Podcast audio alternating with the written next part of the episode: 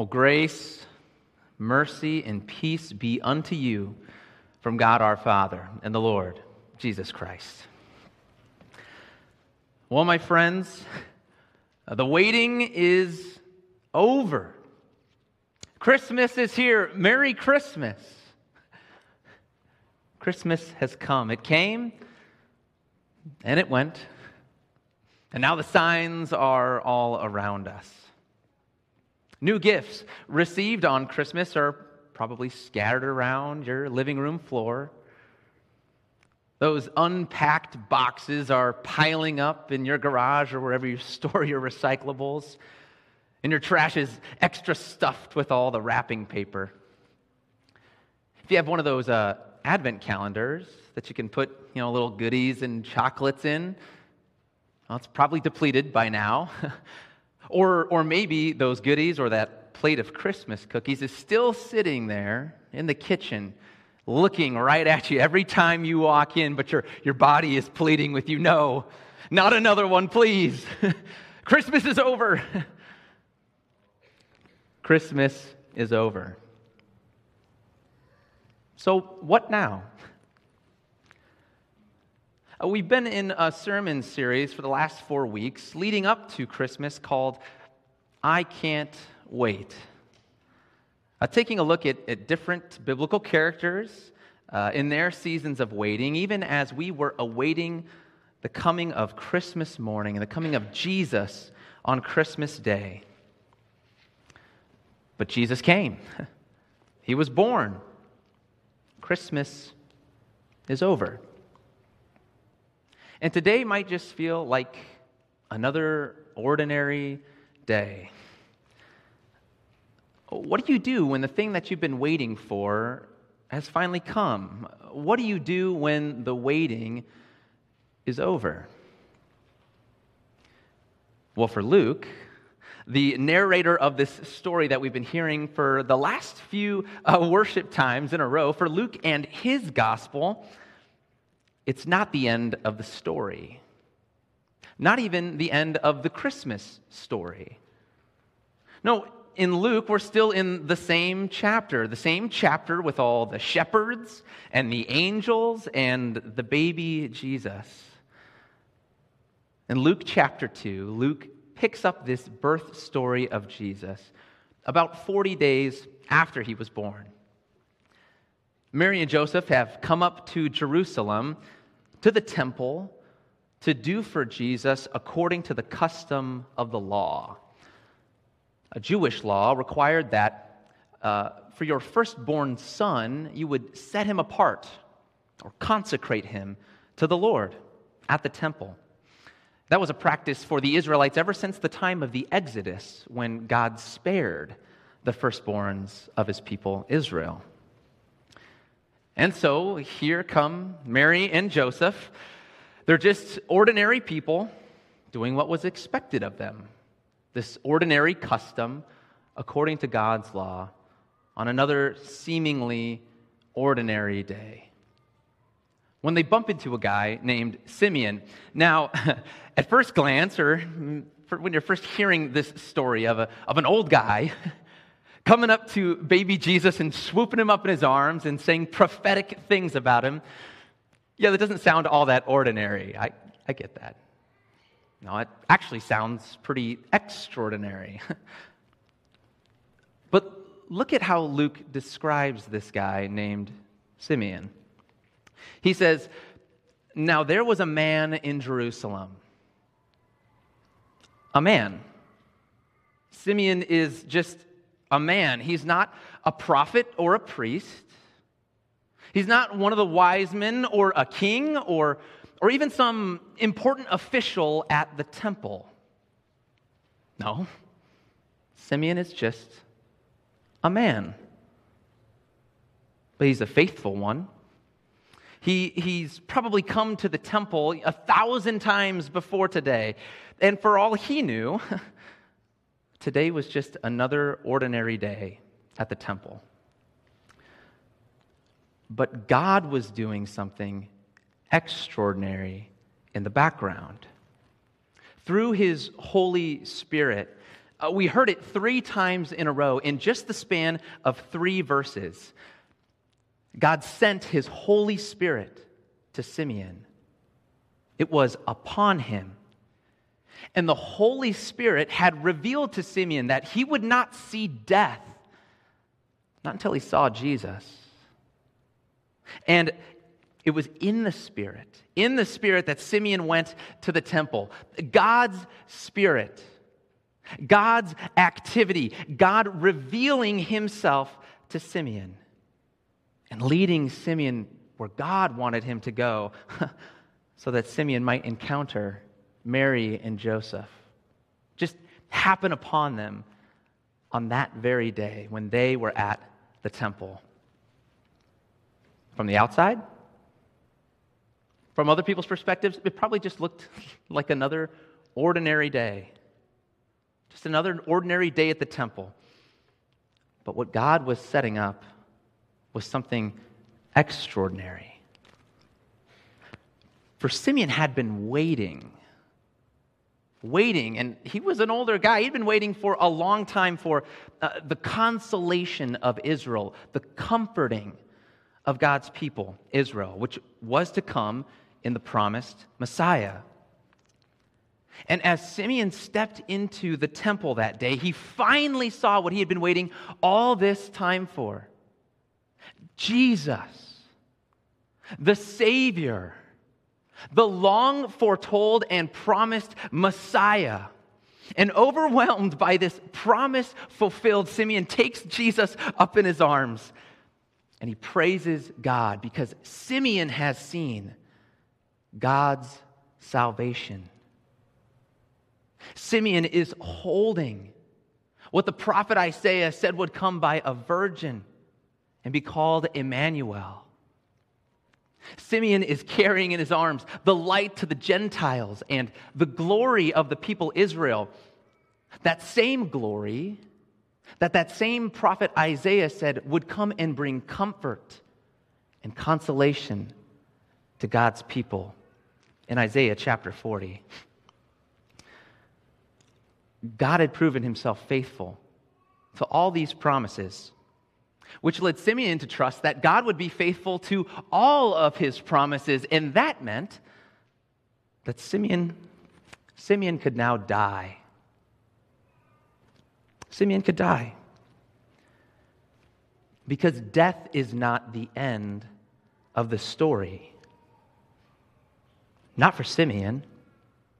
He knows that.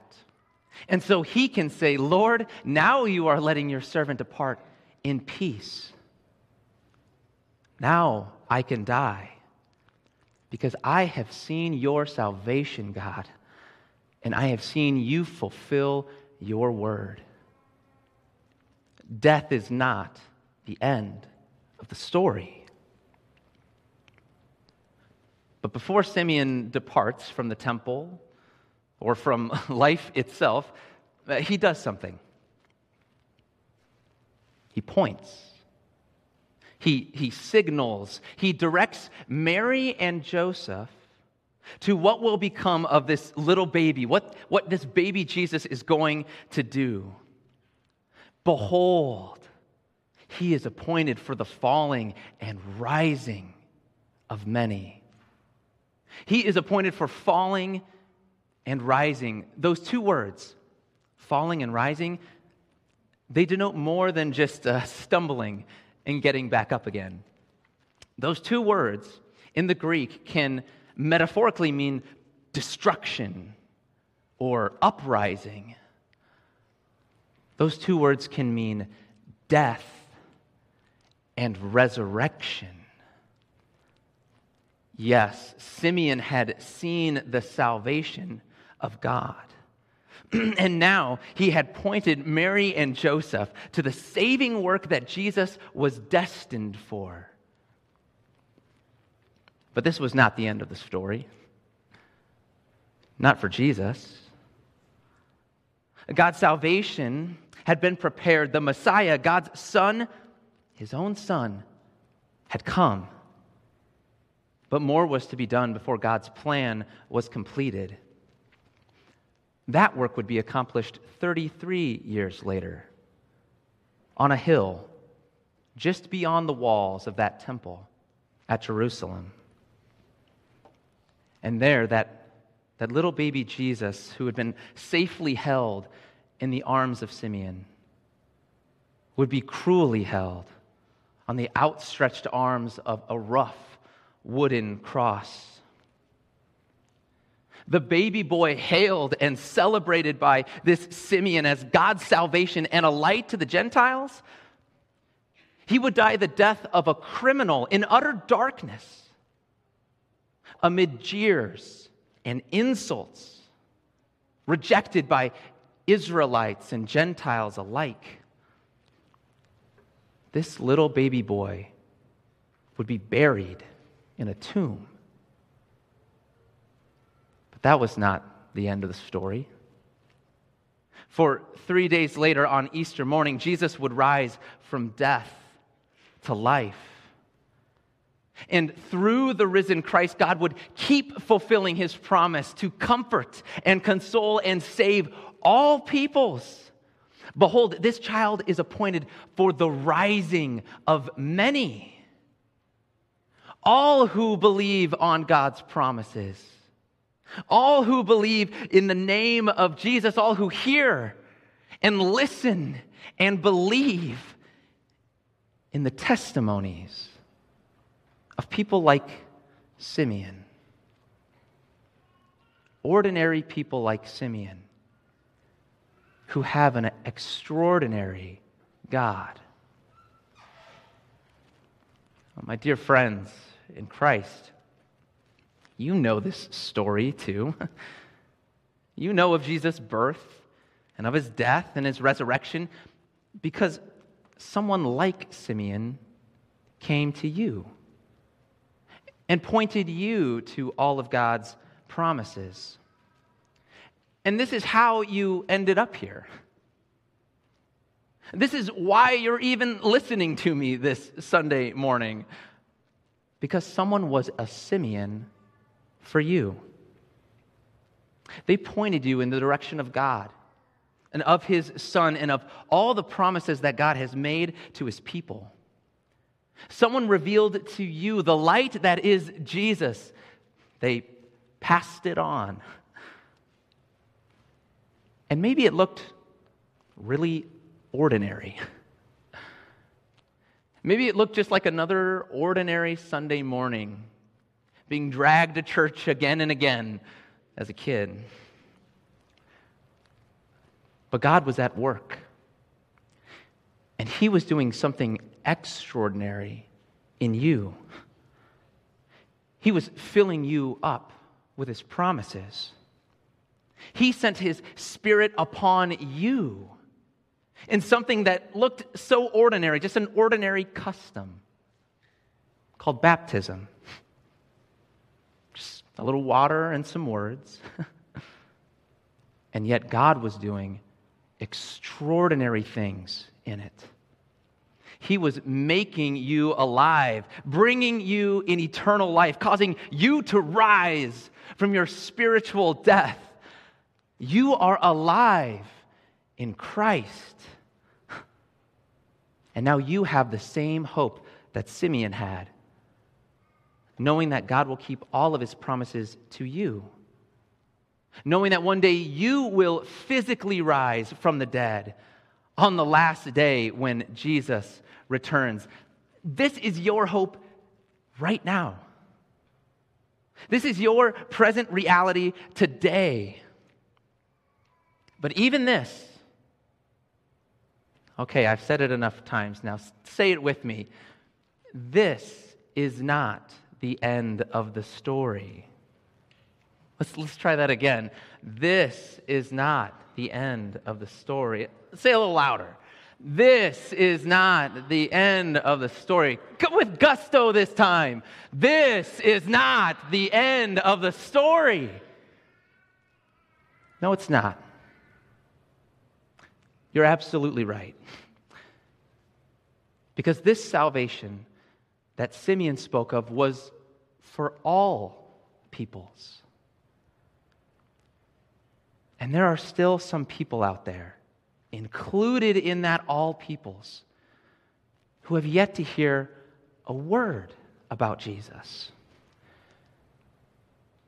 Sure, maybe they've heard that Jesus came on Christmas morning, but they have yet to hear the rest of the story that Jesus died for them on the cross, that Jesus rose on the third day for them. And I would dare to bet that you know somebody like that in your life. Someone who needs to hear this simple gospel message. I would wager to bet that you know someone like that in your life. Because I know someone like that in my life. Someone who needs to hear this simple gospel message. Something so simple that even children can sing it as soon as they learn the words to Jesus loves me, this I know. A gospel message so simple that a six year old can explain it to his friend when he walks into church and his friend asks, Who is this little porcelain baby on the coffee table in the narthex?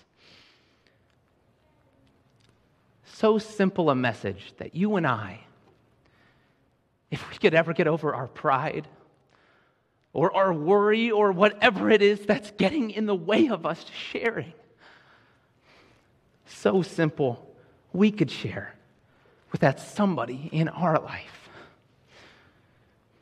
Somebody at our work, or in our circle of friends, or in our home.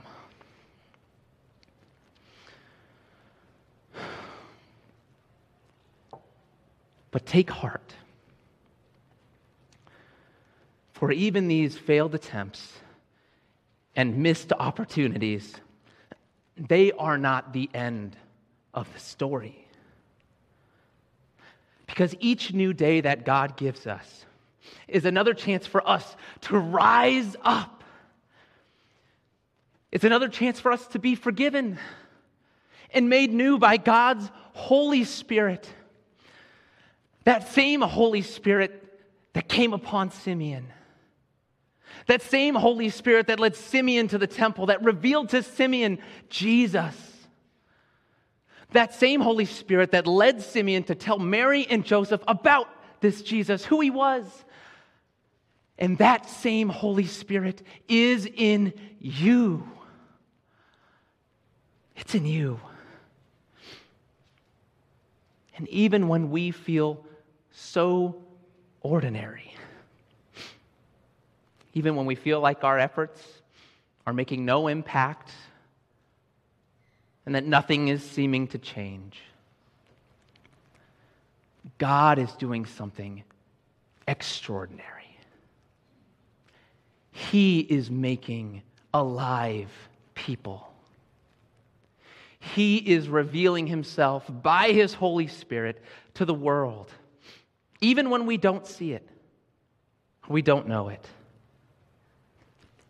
he continues to reveal himself to the world, even through the ordinary gathering of his people for worship, even through the ordinary looking customs of, of baptism and of the Lord's Supper,